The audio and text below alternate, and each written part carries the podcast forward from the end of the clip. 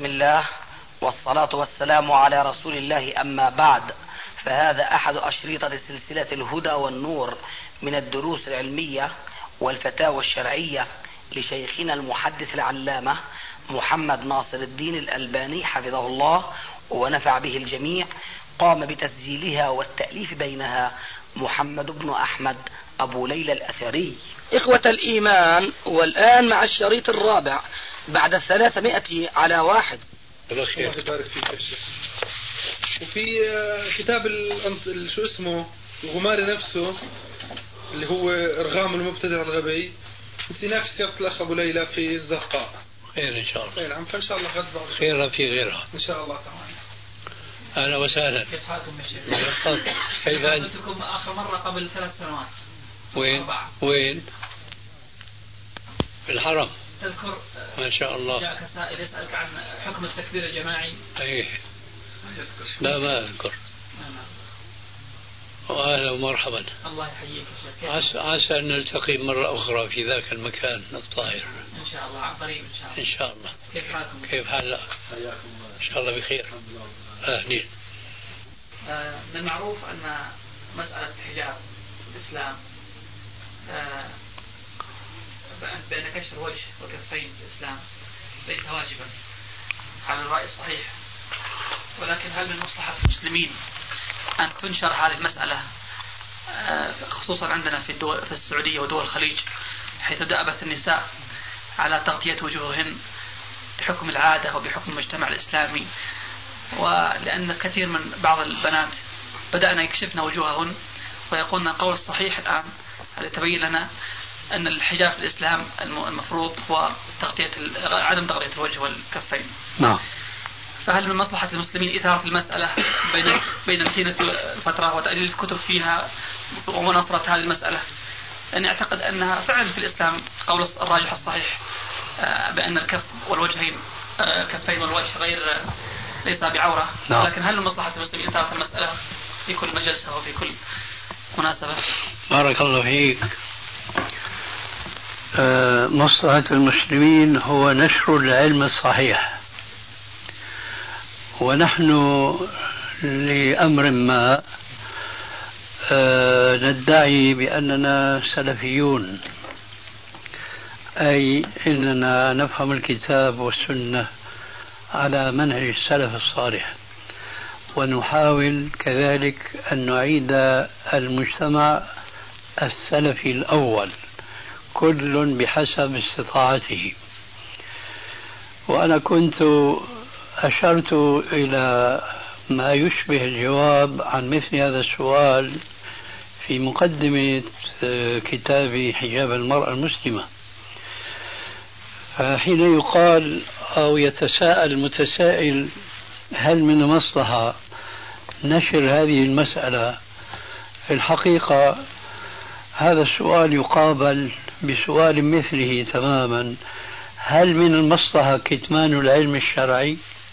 في ظني حينما يوجه السؤال بهذه الصورة الواضحة سوف لا يستطيع أحد مهما سمى من العلم أو في العلم أو انحط فيه أن يقول نعم يجوز كتمان العلم.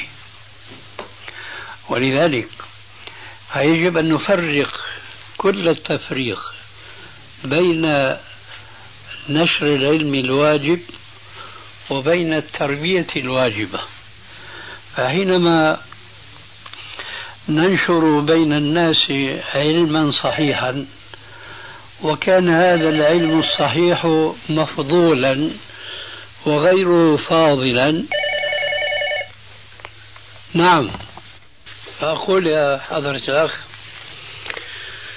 وصل بنا الحديث آنفا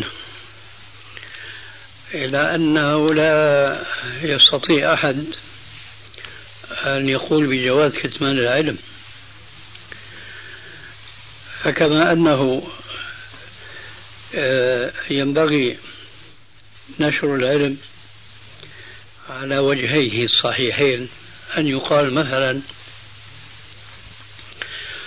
آه، المحافظة على السنن ليس فرضا ولكن ينبغي الحض عليها. كما جاء في كثير من الأحاديث وأظن لا يخفى عليك شيء منها. كالحديث الذي يقول بأن أول ما يحاسب عليه العبد يوم القيامة الصلاة فإن تمت فقد أفلح وأنجح وإن نقصت قال الله لملائكته انظروا هل لعبدي من تطوع فتتم له به فريضته. آه. فلا يجوز إذا وجدنا الناس على مذهب ذاك الأعرابي الذي قال للرسول عليه السلام كما في الحديث الصحيح حينما سأل النبي هل علي غيرهن؟ قال لا إلا أن تطوع. فقال عليه السلام أفلح الرجل إن صدق دخل الجنة إن صدق. فإذا رأينا بعض الناس يتهاونون بالسنن وهذا موجود. آه، فلا ينبغي نحن أن نبالغ في هذه السنن ونرفعها إلى مصاف الفرائض بل علينا أن نبين حكمها الذي ثبت شرعا وأن نحض الناس على الاهتمام بهذه السنة لأنها أولا سنة ولأن فيها فضائل أخرى منها ما ذكرنا آنفا أن الله عز وجل يتمم بها النقص الذي قد يقع في الفريضة كما أو كيف كذلك أنا أرى في هذه المسألة وفي غيرها يجب أن نبين للناس حكم الله عز وجل في وجه المرأة وكفيها. لأن الشرع كما ندندن نحن معشر طلاب العلم ومعشر العلماء دائما نحن نقول بأن الإسلام صالح لكل زمان ولكل مكان. ولا يخفى على أي إنسان بأن الناس في كل زمان وفي كل مكان ليسوا على مستوى واحد في الإيمان وفي الإسلام وفي التقوى ونحو ذلك من الخصال. ولذلك فيجب نحن أن نعرف الناس بدينهم حق المعرفة حتى إذا مثلا وجد بعض الناس المتهاونين بالإسلام إذا عرفوا أن هذا فرض وهذا فرض وهذا فرض ثقل عليهم الدين فربما نبذوه وراءهم ظهريا أما إذا قيل لهم عليكم في كل يوم مثلا خمس صلوات ومن شاء فليتطوع فذلك خير. يكون حين ذاك جمعنا بين المصلحة وبين دفع المفسدة. كذلك الأمر تماما بالنسبة لهذه المسألة الذي تتساءل أنت وغيرك هل من المصلحة نشرها؟ أقول نعم.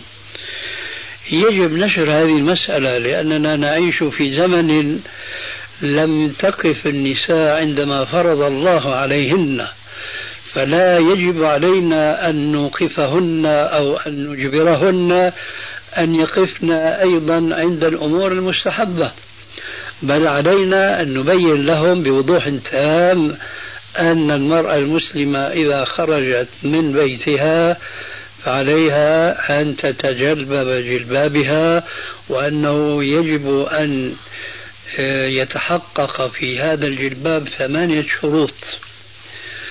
ونحن حينما وضعنا هذه الشروط لم نكن متشددين لأن الشرع جاء بها. ولو كان من هذه الشروط ستر الوجه والكفين لضممناها إليها. ولكننا دائما نراعي فيما يسر الشارع أن نيسر وفيما لم ييسر ولا أقول فيما شدد وإنما نقول وفيما لم ييسر لا نيسر. نعم. فنحن المسلمين وأهل العلم منهم آه، كما هو متفق عليه بين المسلمين جميعا لا يملكون من عند أنفسهم التشريع ومن ذلك التيسير وعدم التيسير وإنما هم كما قال تعالى ويسلموا تسليما. ففيما يسر الله نيسر وفيما لم ييسر لا نيسر. فإذا كان قد ثبت شرعا أن الأفضل للمرأة أن تستر وجهها وكفيها ولا يظهر منها شيء فنبين هذا للناس. وإذا كان من الثابت في الشرع أن هذا الستر ليس واجبا وإنما هو مستحب فنبينه أيضا للناس. نعم. أظن أني ما ذكرته آنفا يكفي في الجواب إن شاء الله. نعم. كيف حالك؟ إن شاء الله بخير. عند الأخ في مشكلة أو بيستفتيك في شيء. خير إن شاء الله. إن شاء الله أنه يعني يجب الجواب عندكم. تفضل. بسم الله الرحمن الرحيم. الحمد لله رب العالمين. اللهم صل على محمد وعلى آله وصحبه أجمعين. خطبت فتاة من قبل 11 سنة. حصل خلاف بين أهلي وأهلها مما ثار غضب والدتي علي. حتى نطقت بكلمة اعتبريها طالق لأنهي المشكلة. وما كنت أنوي إيش؟ أو كنت أجهل يعني أنه أمر أني أنه تطلق مني. فلما تلفظت بهذا اللفظ يعني وهديت الأحوال بيناتنا ذكرت حالي قلت طيب أنا ليش يعني أتكلم يعني علما كنت يعني في كامل قواي يعني ما فيش هذاك الغضب الشديد وإنما نقاش يعني بين والدتي وفي ثارت المشكلة. ثم دخلت عليها من غير استفتاء على جهل من الأمر. بعد سنتين من دخولي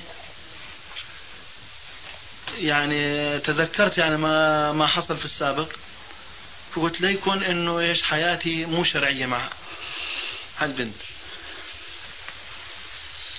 فجئت إلى دائرة الإفتاء. وين؟ على سقف السيف في هون فاستفتيت أحدهم ولم أجد غيره. اولا القصة وقعت. متى بنيت بها؟ دخلت عليها؟ من كم؟ من 11 آه، عام. طيب. واستفتيت متى؟ بعد سنتين من دخول بعد سنتين. طيب. نعم. قالوا لك؟ آه، قالوا لي وقع الطلاق. وبانت منك بينونة إلا بعقد جديد ومهر جديد وعليك نصف المهر. ليش قالوا بانت منك؟ والله عادي ليش؟ هذا ما ما أدري أنا ليش. يعني على يعني على المذاهب عندهم؟ ما أعطوك فتوى؟ ما أخذت أنا أخذت الكلام شفهي منهم. آه. أخذت الكلام شفهي. وما سجلت هذا الشيء في المحكمة. بحيث إنه لا يعتبر يعني الآن في المحكمة عندي شيء يعني سابق. ثم عقدت عليها عقد جديد على صورة العقد القديم. بس من غير ولي إلها. ليه؟ وأهلها من غير ولي إلها. ليش؟ ما ما أدري كمان على جهل من الأمر. يعني خوف يعني ما تحدث مشاكل. خوفا من إيش؟ من تحدث المشاكل. ثم سرنا في الحياة الزوجية. فكانت وقت نفساء لها 21 يوم. حصل خلاف بينه وبينها.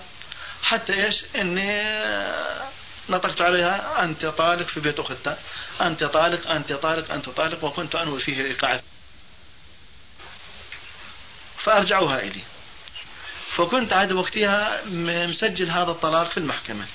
دون أن أعلمهم يعني أنها نفساء أو في الحال اللي هي فيها. إنما أخذت إيش؟ آه طلاق رجعي أول. فهون يعتبر لدى المحاكم يعني طلاق طلقة واحدة. ثم استمرنا في في المعيشة. ساءت الأحوال بينه وبينها. ما بديش أنا أطلقها الثالثة حتى إيش؟ أنه تبقى على أولادها. فأشرت عليها أني أتزوج. رفضت. بعد يعني أخذ وعطاء بينه وبين أهلها بين أخوها وبينها وسطت ناس إنه مستعد يعني أنا أطيب خاطرها. إن بقيت على ما هي من الصبر والإيمان والالتزام بدينها. إنما ساءت الأحوال بناتها وبدي أتجوز. فما كان جوابها إلي إلا إيش؟ إذا بدك تتجوز هاي الأولاد وأنا مع السلامة. فكانت حامل ومستبين حملها. كيف؟ كانت حامل آه. ومستبين الحمل. فأنا لما كنت بدي أروح أطلب آه، اللي بدي أتزوجها كنت بدي أشترط عليهم إنه معي أولاد ما معيش أولاد متزوج ولا غير متزوج. فحاولت أفصل الأمر بيني وبينها. قلت فكري في الموضوع. قالت يعني أعطت الجواب النهائي إنه خذ الأولاد وأنا بروح بشوف طريقي. كم ولد لك منها؟ كان وقتها خمسة. ولد وأربع بنات. وكانت حامل. وأكبرهم؟ أكبرهم بنت عشر سنوات. الان فلما جابتنا هذا جابتنا هذه الاجابه قلت يعني فأنت طالق. أنا صار عندي هون على حسب الفتاوي إنه صار عندي ثلاث طلقات. ثم تزوجت بأخرى وأخذت الأولاد. تدخلوا الأقارب وهي تدخلت إنه إيش؟ أنا بدي أولادي. فالله يجزي خير يجزيهم الخير الشباب. يعني مع مجالساتنا لحلقات العلم يعني طرق يعني أذاني إنه طلاق الحائض يقع ما يقع كذا هيك فصرت وين؟ يعني أبحبش في المسألة. فوقعت على زاد الميعاد. فأنت تعلم ما فيه. ثم فتحت فتاوي ابن تيمية. كذلك تعلم ما فيه. يعني وجدت يعني إلي مخرج إني أخرج إني أرجع البنت. مشان الأولاد وأكون إيش؟ أنا قائم عليها وأدخل البيت يعني بقوة. مش إنه والله أشوف أولاد يعني بالمراسم من على الباب وكذا شيء لا أنا كثير يعني شديد العاطفة. فقلت ما يعني ما أعتبر المسألة على فهمي أنا. لا بد إلا أن أستفتي. فذهبت للشيخ أبو مالك في وزارة الأوقاف. نعم. فعرضت عليه الأمر هكذا. فقال لي ليس عليك طلاق إلا طلقة واحدة. هذاك الطلاق الأول لم تنويه فغير واقع وطلاق الحائض لا يقع. إنما وهذه كمان إذا ما كان مستبين حملها إذا ما كان إيش؟ إذا ما كان مستبين حملها كذلك لا يقع. أيوة. فأنا يعني أصبحت في حيرة من أمري. والآن على ذمتي. وواقع يعني بالمحكمة واقع طلقتين وعندي زوجتين. فهل حياتي شرعية أبقيها على ذمتي؟ وخليها معي في عصمتي أم هي غير شرعية؟ حتى أسرحها. يعني هي ترى طريقة وأنا أرى طريقة. علما يعني قدمت يعني عريضة لدائرة الإفتاء. كنت بدي أستفتي في هذا الأمر. وبعض الأخوة الله يجزيهم الخير يعني قالوا يعني الشعوائيين يعني في فتواهم يعني لا يتحروا الدليل الصحيح. وعندما يعني كذلك إنه عندما قرأت رواء الغليل ما كتبته. يعني فدخل يعني دوامه عظيمه صارت عندي. جزاك الله خير. أنا رأيي أخي فيما حكم عليك من طلقات في المحكمة الشرعية وما تبنيته أنت من هذه الطلقات فقد قضي الأمر الذي فيه تستفتيان.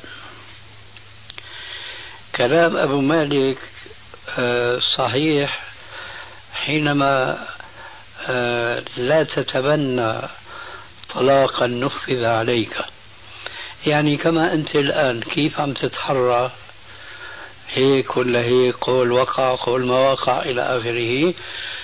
فإذا لم تتبنى قولا من هذه الأقوال وأخيرا تبنيت عدم الوقوع فهو غير واقع ولو اجتمع أهل الأرض على أن يقرعوها عليك. أما ذهبت إلى المحكمة وأعطوك فتوى بأن الطلاق وقع بغض النظر أصابوا أم أخطأوا وأنت بنيت على ذلك حياتك الزوجية فكما قلت لك قضي الأمر الذي في تستفتيان وسبق السيف العاذل ممكن أنت تبحث الآن في هذه الطلقة التي أنت فيها الآن. أما أنك تعيد النظر إلى هالطلقات السابقة مع أنها أوقعوها أو أنهم أوقعوها عليك فما في مجال لأي قاض آخر مع أنه نحن لسنا قضاة آه، أن يبطل حكم ذلك القاضي. وهذا أمر معروف عند الفقهاء قديما وحديثا. يعني قاضي تبنى رأيا في مذهب ما وحكم به على محكوم ما وجرى على ذلك هو. انتهى الأمر. بعد ذلك قد يسمع بأن هناك رأي آخر.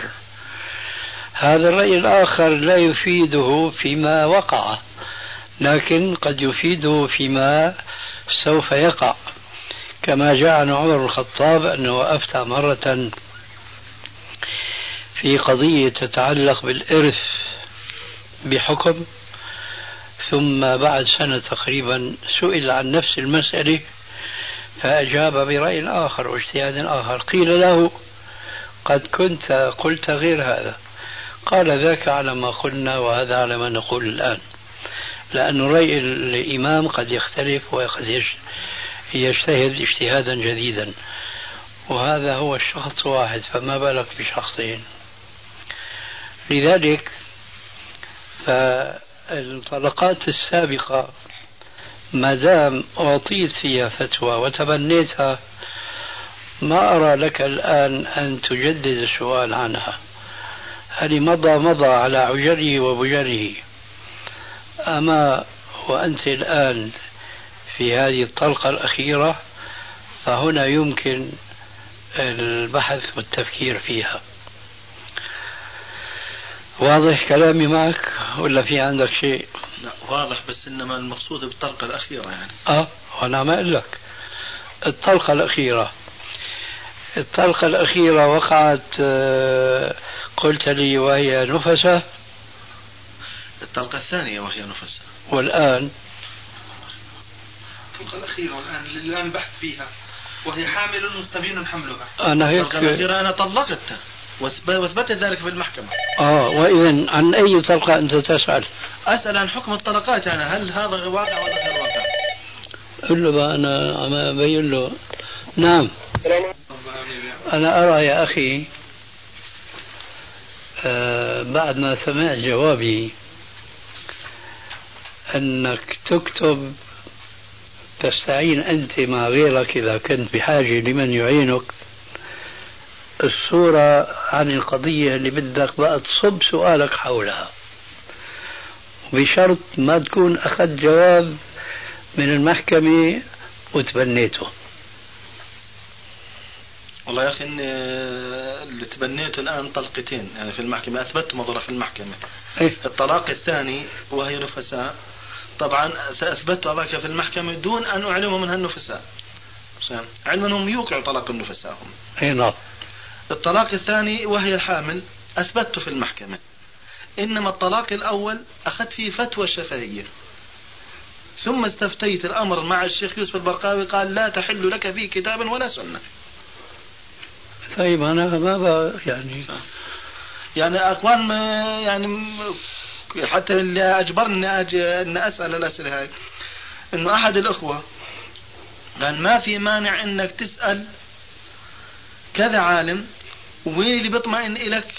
وين اللي بيطمئن قلبك إله؟ أنت تأخذ الفتوى. هل هذا صحيح ولا غير صحيح؟ هذا صحيح بس قبل الالتزام قبل التنفيذ. وأنا قلت لك الكلام آنفا. يعني الآن اللي أفهمه أنها يعني أن أسرحها ولا ما دام استفتيت وأفتيت وتبنيت انتهى الأمر. أما إذا عندك شيء ما ما تبنيته قال لك فلان كذا وقال لك فلان كذا وبالجملة اجيت لهون. هون ممكن بقى انت تفكر وتختار وتشوف. وكمان بدون ما تتبع هواك يعني اللي قالوا لك إنه أنت تاخذ الرأي اللي بيناسبك ما في مانع بشرط أن تتقي الله عز وجل. أما مثل ما قلت لك ما استفتيت فأفتيت خطأ أو صوابا ما دام أنك تبنيت انتهى الأمر. يا الله يا كريم. جزاك الله كتبت أنا لابن باز رسالة كذلك. فأجابني فحالني إلى الافتاء العام اللي في المملكة. ما رد الجواب قال يعني في فيما يرونه هو الكفاية شيخنا كيف؟ والبعث للشيخ عبد العزيز بن باز حفظه الله. رسالة رسالة. فجاب أجابه قال له ما أفتوك به. الإفتاء العام في المملكة هو ال- هذا هو سيدي. إيه نعم. هذا هو. ولا- بتصير أنكحة الناس فوضى الله أكبر. لا لا دقيقة جدا دليل يعني الانسان يقيم عليه هذا الشغله أنا فهمت منك هذه القضية عشان هيك لما يمكن تسألني بعض الشباب قال لي مسائل المحكمة. قلنا الآن غير هيك بتصير فوضى عشان هيك نكال وبعدين الإنسان ما بيقدر يفرض حاله سلطة عليا سلطة إلهية. هذا رأينا واجتهادنا وبعدين اجتهدوا ما بيعرفوا يجتهدوا ما عندهم علم ما بنقدر نحن نعطل. هلا مثلا بيجي إنسان بصحح نكاح بنت بالغة راجلة تزوجت بدون إيش؟ اذن وليها إيه هذا نحن بنقول هذا نكاح باطل. لكن في مذهب يقول هذا نكاح صحيح. وراح هذا تزوج بنقول له بقى هلا كل هالعملية اللي عملتها باطلة بيتحمل مسؤوليتها ليه فتاة يا شيخ لو سمحت الله ممكن سؤال. تفضل. هل التلفظ بالطلاق يحتاج إلى نية؟ مثلا تلفظت بالطلاق وما نويت الطلاق هل يقع طلاق فيه؟ وهل يدخل في حديث يعني ثلاثة عزلهن جد وجدهن جد؟ إيه بس آه، تصوري لمن تلفظ بالطلاق بدون نية. صعب. إلا بالنسبة للهاجر. فكيف بقى أنت أو شو هي الصورة اللي ممكن تستحضرها أنه تلفظ بالطلاق ولم ينوي الطلاق؟ كيف مثلا غير الهاجر؟ هو ما حصل معي. هو ما حصل معي في راح نقول بقى غير الهازل وغير الغضبان مثلا. في في غير الصورة هي أنت بتقول حصل معك. شو هي الصورة؟ هل الصورة- يطلق؟ نعم. طلق وما نوى؟ كيف؟ أنا يعني لما صارت والدتي في في الجدال أو في ال- الخناق بيننا وبينها يعني يعني أردت يعني أن هن أفصل الموضوع يعني بالسكوت يعني أنه يسكت قلت اعتبريها طالق. وما كنت أنوي هذا الطلاق. يعني ما كنت أول باب ما كنت هازلا وما كنت أنوي الطلاق آه، كذلك يعني ما كنت غضبان. كمان ما كنت غضبان. يعني ما كنت غضبان وما كنت هازل وما كنت أنوي الطلاق طيب أنت وصلت الأمر للقضاء ولا لا؟ ما هو في البداية أخذت فتوى شفهية. هذا هو بنرجع لنفس الموضوع السابق. نعم. أخي وهذه لو- طلقة ما ثبتت يعني لدى المحاكم. الآن ثابت علي طلقتين بس في المحاكم أنه طلقة اللي ما ما وصلت المحكمة الأخيرة ولا ما قبل؟ الثاني والثالثة أثبتا وأخذت فيهم إيش؟ حكم. حجج حكم. آه.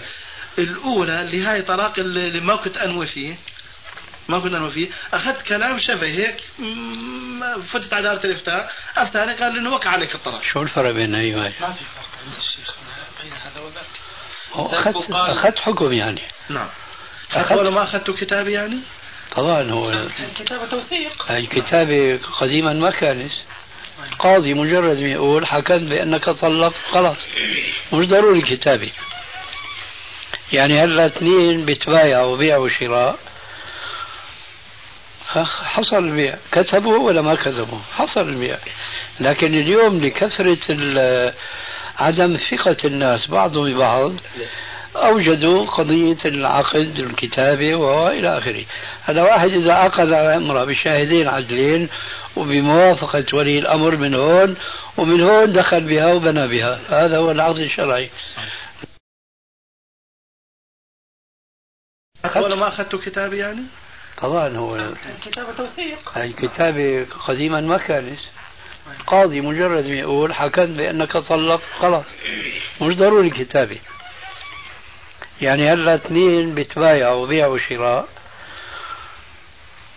حصل البيع. كتبوا ولا ما كتبوا؟ حصل البيع. لكن اليوم لكثرة عدم ثقة الناس بعضهم ببعض أوجدوا قضية العقد الكتابة وإلى آخره.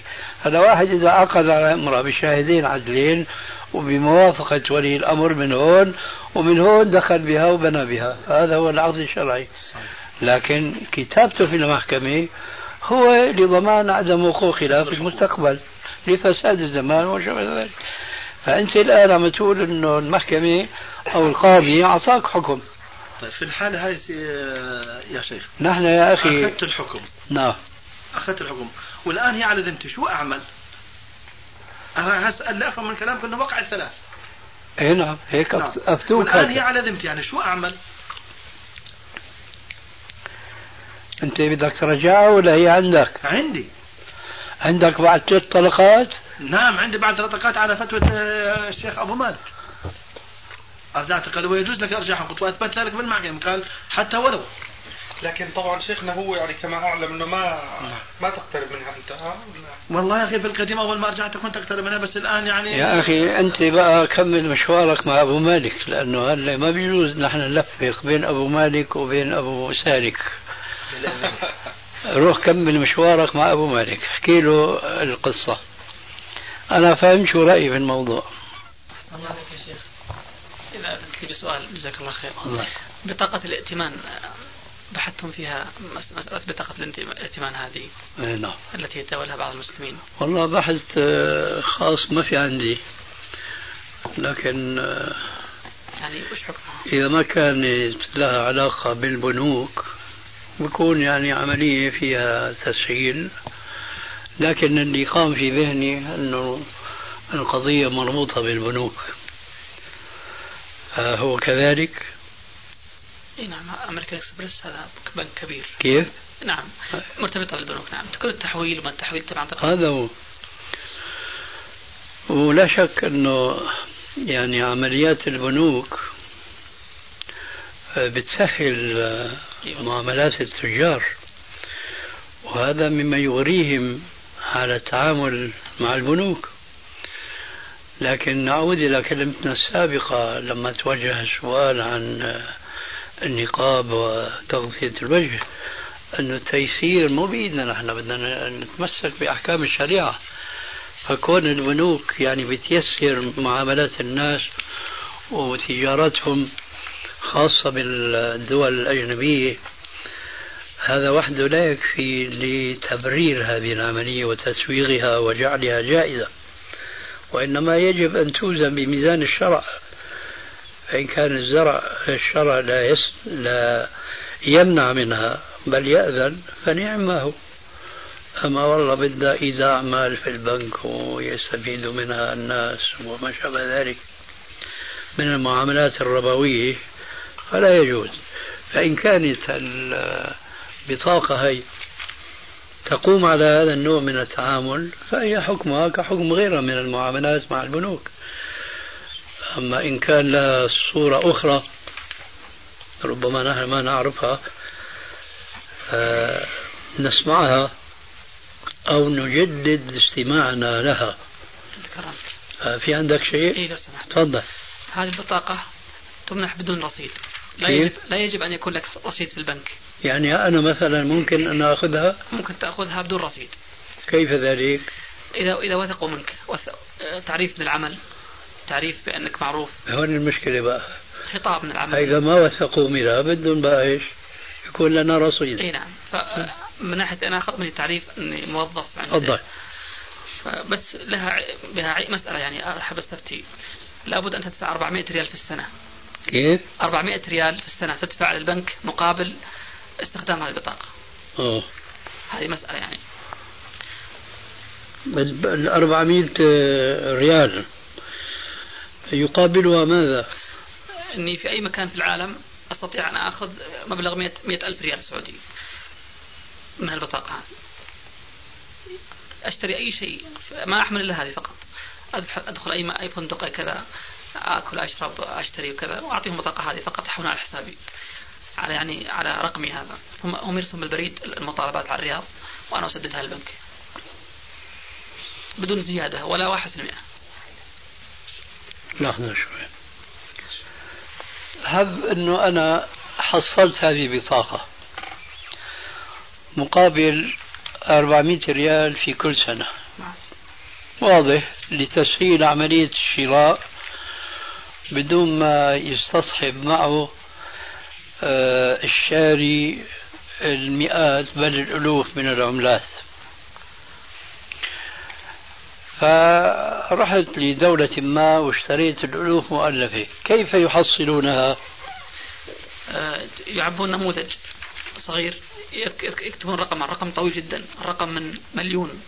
300 3744 مليون وكذا وكذا وكذا رقم طويل جدا. ما يعرفه الا ناس مخصصين. فيتصلون على البنك هنا موجود عندكم في أردن. يقول البطاقه هذه عليها ملاحظات؟ فيقول لا. فاعطوا يصرف المبلغ إذا كان كبير. واحدة واحدة. طيب. البنك هو لا يعرفني. يعرف رقم إذا منحوا رقم من أين عرف الرقم؟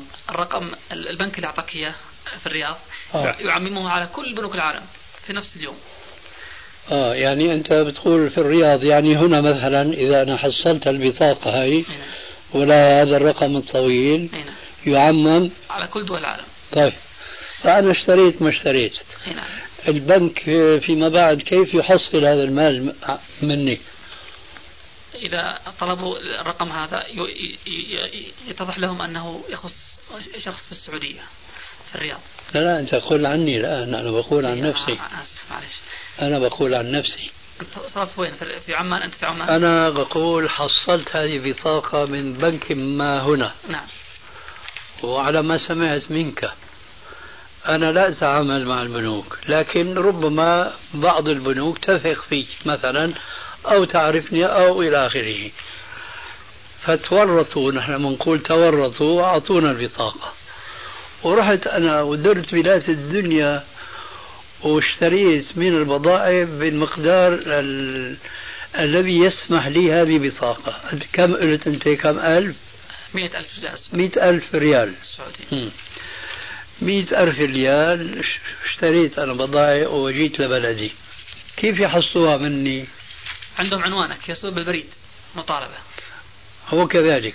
عرفوا عنواني وجاءوا لدي. وطالبوني. وأنا ما عندي. ماذا يفعلون؟ آه، عندهم تعريف لك شخص وثقك أو شخص عرفك عليهم. نعم. يطالبونه هم يرفعون قضية في المحكمة. أوه. ويدعونك حتى يأخذوا منك المبلغ. كيف؟ يسجنوك إذا ما دفعت آه. نعم. كويس. ما يسجنوني عندي قليل من المال كيف يطالبونني بالمال؟ لازم أن تدفعه قبل شهرين خلال شهرين. إذا, خلال... إذا لم تدفعه خلال شهرين يتضاعف عليك 5% ها؟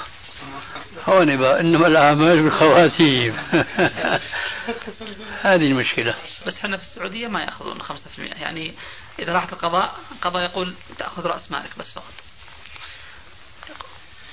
بس صار هذا حكم بلدي خاص يعني عندكم. مش نظام قانوني. القضاء عندنا ما يعترف بالزيادة. أيه بس هذا يعني ليس بحكم البطاقة إنما هذا بحكم الشرع هنا مثلا أو في مصر أو في غيرها من البلاد بدهم يطالبوا بالزيادة. فحينئذ من أجل هذا أنا قلت ما قلته. أنا حينما أريد أن آخذ هذه البطاقة بدي أنظر للعاقبة العاقبة أنا عرفت الآن أنهم سيطالبوني بأكثر مما اشتريته. وهذه الحقيقة كل المعاملات الربوية تنتهي إلى ما يسمونه بالفائدة وهو الحقيقة الربا. أما لو لم يكن هناك مثل هذا الربا فبرجع بقول هذه بطاقة ضرورية جد جدا للمسافرين.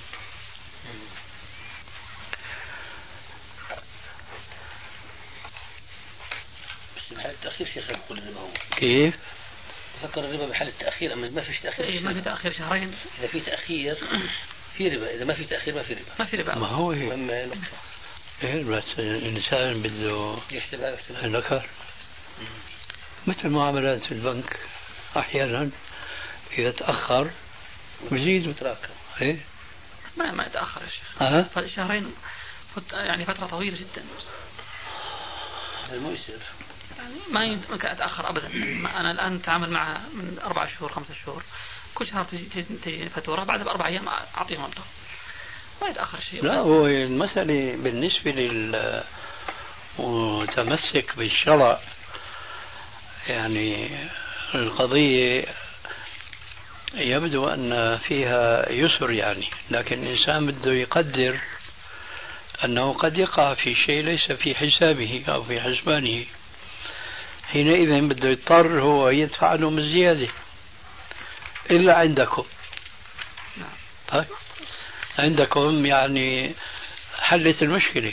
يعني معناته على على أساس عندهم جائز. أيوة. على أساس عندنا غير جائز. أي نعم بس في مسألة يا شيخ غفلتها من باب الأمانة. كيف؟ من باب الأمانة في مسألة غفلتها يأخذونهم على الذي باع السلعة عليه 5% آه. يعني باع عليه كتب فهمت فهمت عليك نعم. يقول إحنا هذا زبوننا يقول هذا جاء إليكم لأنكم أنتم تقوون بالبطاقه هذا جاء إليكم ف 5% لنا. فأخذوا مني 100 لكن اعطوه اعطوا بضاعه 95 هذه ما تضرهم يضرهم هم يعني. يقول هذا دعاية طيب هنا وتسويق هي سمسرة ولا ربا هي؟ كنا العاملين هم اللي على نظام السمسم يعني انه هذا جبت لك يا زبون أنا. أقول إنه هذا ليس من 25 بعثتكم مني نعم. شيخنا المبلغ ال 5% اللي بده يأخذه إي نعم. تكملها يا شيخ؟ إي نعم. إنه هي شو بدنا نحسبها ربا.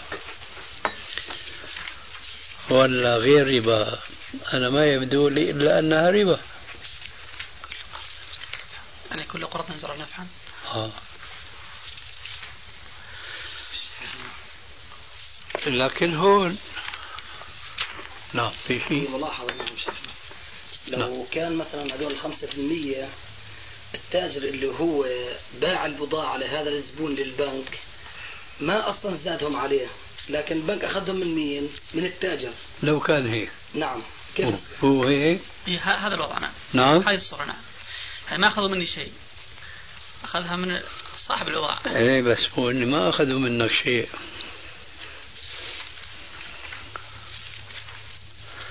بتصير أحيانا هون معاملات. مثلا سيارة. احتاجت إلى قطعة.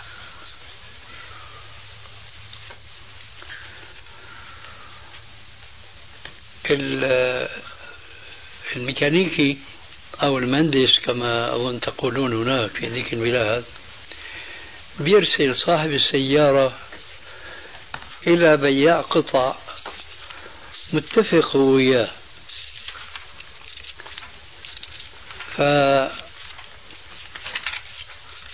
بيقول لك مثلا القطعة بخمسين وهي قطعة مية وإلى آخره بيعطيك ورقة حساب.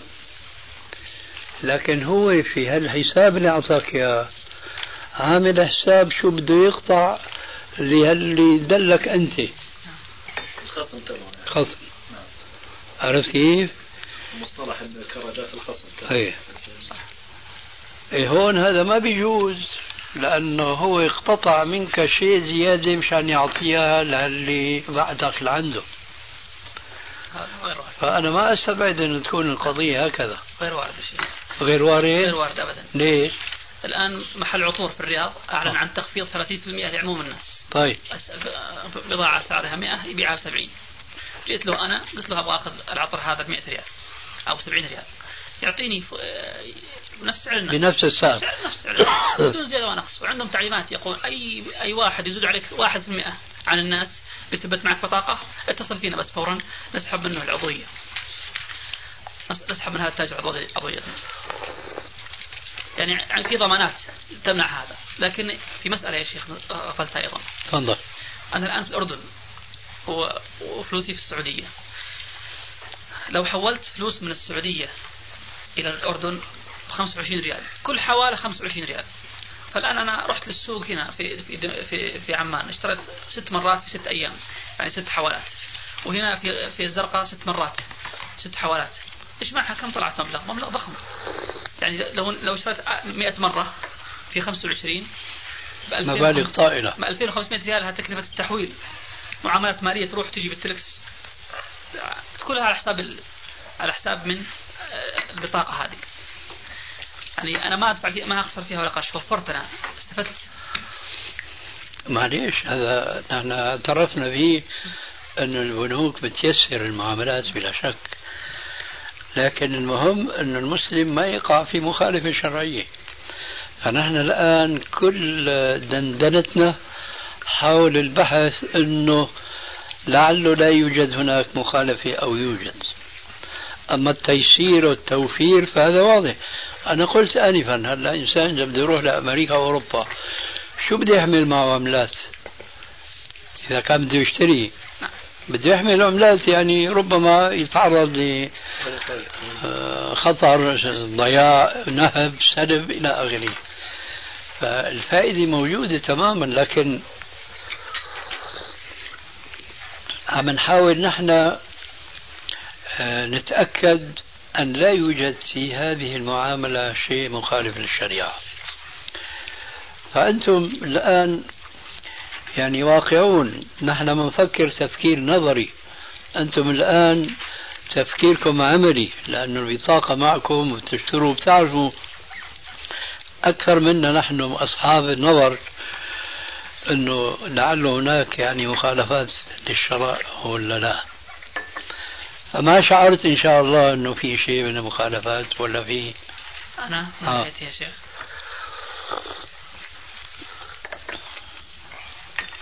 ما شعرت قلبي قلبي مطمئن يا شيخ. لأن لأني أعتقد فيها تسهيل وأنها معاملة جديدة. لا ترجع تقول تسهيل. لأنه هذا اسمه بعدين تبرير. سكرناها. ها؟ سكرناها. آه. ما في الا مساله 400 ريال في السنة هذه يا دوخه لا هذا ما في مانع منه انه يكون يعني كأجر. اجر التحويل هذا نعم. طيب شو رأي مشايخكم هناك؟ نستفيد نحن من آرائهم. الشيخ يقول ربا نسيئة. كيف؟ الشيخ عبد الرزاق عفيفي. ربا نسيئة. يقول ربا نسيئة. قلت له كيف يا شيخ ربا؟ بالتليفون أكلمه. آه. قال اسأل غيري اسأل غيري وسكر السماعة. بس؟ نعم. كان مشغول يعني أني ربما وقت غير مناسب وسمعت من بعض الأحباب إنه في فتوى للهيئة الدائمة بس ما استطعت أحصل عليها لأنه غير ميسر. فتوى لمين؟ للهيئة الدائمة أيوة. هيئة الإفتاء في الرياض. هناك في الرياض. نعم وما أعرف شو مضمونها؟ لا ما أعرف. لكن يا شيخ تختلف في بطاقة فيزا تختلف عن American Express آه. هؤلاء هؤلاء يحجزون مبلغ 7000 ريال لازم يكون دائما في البنك. إذا مين, مين هم؟ فيزا. فيزا. في نوعين مشهور. النوع الثاني ثاني. نوع ثاني. بطاقة هوية لها بطاقة ثانية لكن هذيك تشترط يكون لك مبلغ تشترط إنك تحجز مبلغ في البنك يستثمرون يلعبون فيه يعني يرابون فيهم. مم. لكن هذه American Express ما تشترط مبلغ. تقول لا ما يحتاج لك يكون عندك رصيد ولا شيء. فأنا وهي الشركة شو جنسها؟ أمريكية يا شيخ. وتلك الأخرى. كلها أمريكية. كلها أمريكية. كلها أمريكية. بس في كل دول العالم معترف فيها الفيزا إحنا ماشيين أكثر. طيب هلا أنت هون في أي مكان تقدر تشتري؟ لا مو أي مكان. مو كل أي مكان. الم- منين الأماكن- تعرف إذا؟ يكون فيه على المحل علامة. إذا جئت فندق فندق أشوف الفندق اللي ياخذ البطاقة هذه. الفنادق مثلا 20 منهم 15 ياخذها. معلش فندق لكن لما بدك تشتري بضائع كيف؟ بدك كل- تسأل؟ لا موجود علامات وين؟ على على ال- على اللوحة ولا على الجدار ولا على في المحل يعني. ما هي؟ البطاقة صورة البطاقة كبيرة. صورة بطاقة إي نعم. شفتوا أنتوا هيك شيء؟ لأنه ما عندكم بطاقة ما تستفون شرعية بس الشيخ تبعت الفيزا هيك. تبع إيش؟ الفيزا اللي بحكي عنها هذيك موجودة. لا لا امريكان بس ما, أيوة. ما تعرف علامتها أنت. هذيك إيه موجودة. الفيزا لأنها عندنا كثير دارجين. شفناها مم. بس هذه لا لا كلها موجودة. شفناها في بعض البنك مكتوب عليها معاملة إكسبريس. إي موجودة لا موجود موجود آه، بالزرقاء ما لاحظت لكن في دمشق قصدي في عمان موجود البنك الإسلامي. كل البنوك ما يأخذوها كلهم يقولونها. حاطط آه، كرتون هيك كاتب عليها معاملة إكسبريس. يا شيخ لهم عندهم ميزات كب- كبيرة جدا. ما تستطيع إنك تستأجر سيارة في بعض الدول إلا بها بها آه، إذا كنت ما عندك البطاقة هذه يبغون كل شيء مقدم فلوس كاش تدفع عليهم. أما إذا كان عندك الرقم خلاص. آه، يعني والله هي بطاقة يجب دراستها دراسة دقيقة. لأنه الحقيقة هي بتتنافى مع المعاملات البنوك.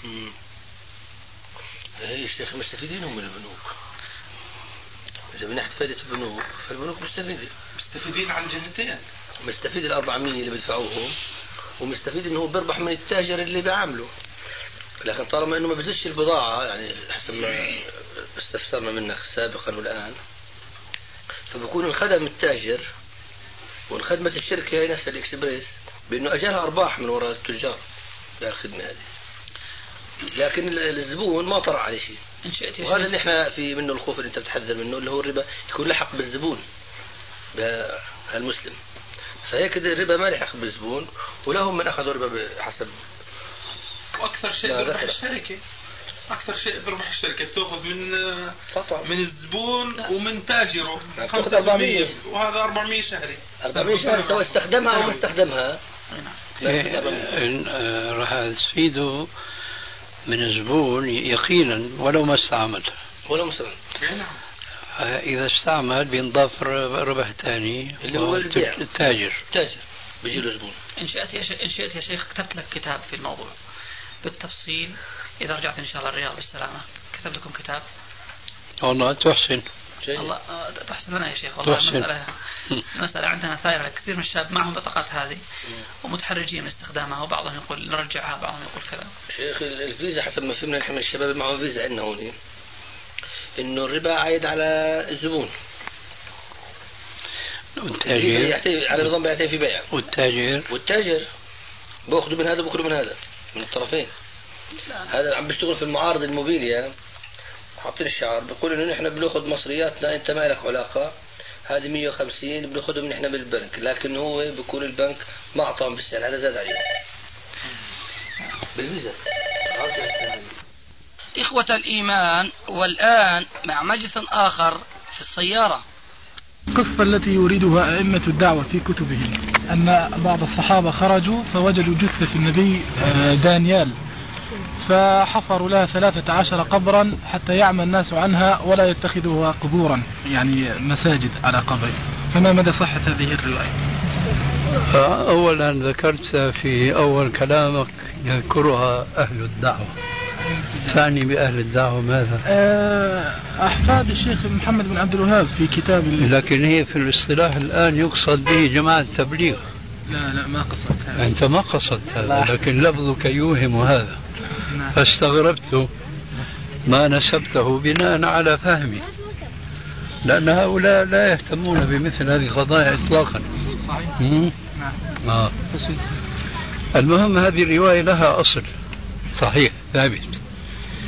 و وهو له أو هي لها عدة روايات.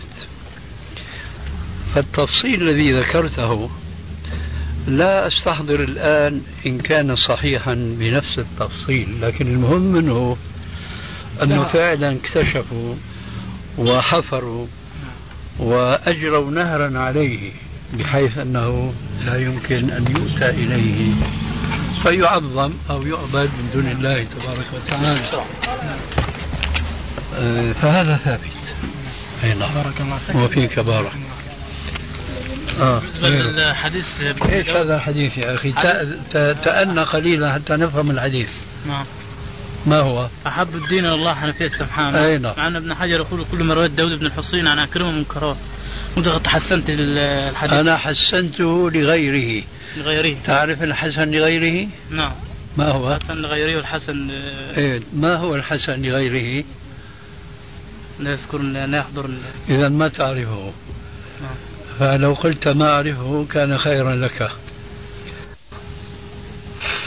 الحديث الحسن بذاته هو الذي يكون إسناده الذي جاء به الحديث يكون حسنا. أما الحديث الحسن لغيره فيكون السند ضعيفا لكنه يتقوى بضعيف آخر مثله أو خير منه.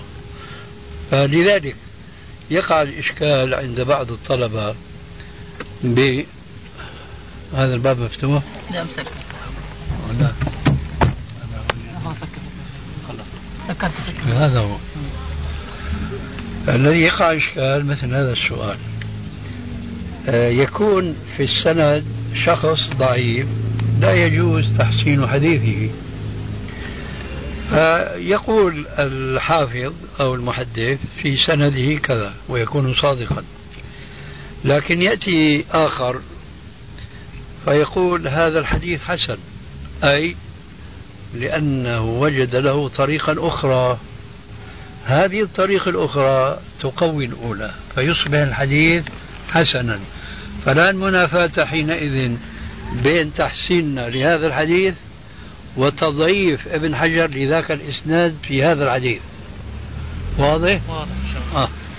غيره. الرسول عليه الصلاة والسلام احتجم. فممكن الإنسان حتى لو مش مريض كتطبيق سنة يحتجم. لا هذه سنة يعني كما يقول الفقهاء آه، معقولة المعنى. يعني ليست تعبدية يتعبد بها الإنسان. لمحض التعبد وما. وإنما للمعالجة. للمعالجة. فإنسان في وجع في الرأس وجع في الظهر وجع في القدم يحتجم حين ذاك للمعالجة لذلك نجد الرسول عليه السلام أنه لم يحتجم دائما في مكان معين وإنما حسب الإيش؟ الحاجة. تارة بين كتفيه تارة في ساقه تارة في رأسه وهكذا. فإذا الحجامة للمعالجة. من كان بحاجة إليها احتجم ومن لا فلا. واضح؟ واضح إن شاء الله. شيخ في سؤال. آه. شيخنا في غزوة أحد. المسلمين أول إشي هزموا. بعدين خالف أمر, أمر الرسول مين هزم؟ المسلمين ولا المشركين؟ مين؟ إيش؟ خالف إيش؟ خالف أمر الرسول. المسلمين طبعا. المسلمين الرماة اللي كان أمرهم بأن يقفوا على نزلوا على الجبل نزلوا آه. المخالفة من هؤلاء وقعت. مين اللي انتصر بغزوة أحد؟ المسلمين أو المشركين؟ بالأخير انتصر المسلمون. في الأخير. طب في ألم- الصلاة؟ في الصلاة؟ ال- الاحتقان بيخل بالأركان. ما هو الاحتقان اللي بيخل بالأركان لو الإنسان دخل في صلاته محتقن؟ الاحتقان.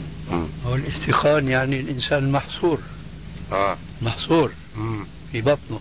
مم. إما يشعر بأنه يريد أن يتبول أو أن يتغوط. هذا مما جاء فيه الحديث آه، قوله عليه السلام آه، لا يصلين أحدكم وهو يدافعه الأخبثان. يدافعه الأخبثان. يعني البول والغائط والله.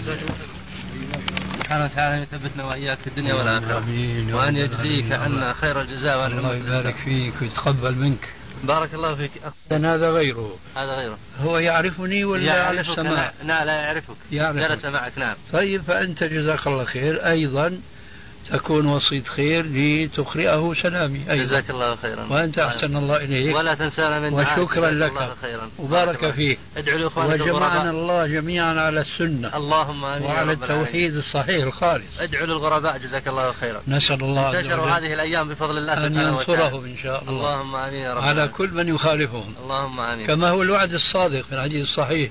لا يضرهم من خالفهم حتى أكبر. يأتي أمر الله. الله أكبر. الحمد لله. الحمد لله. السلام عليكم. شكرا يا أخي. جزاك الله خير وإياك إن شاء الله.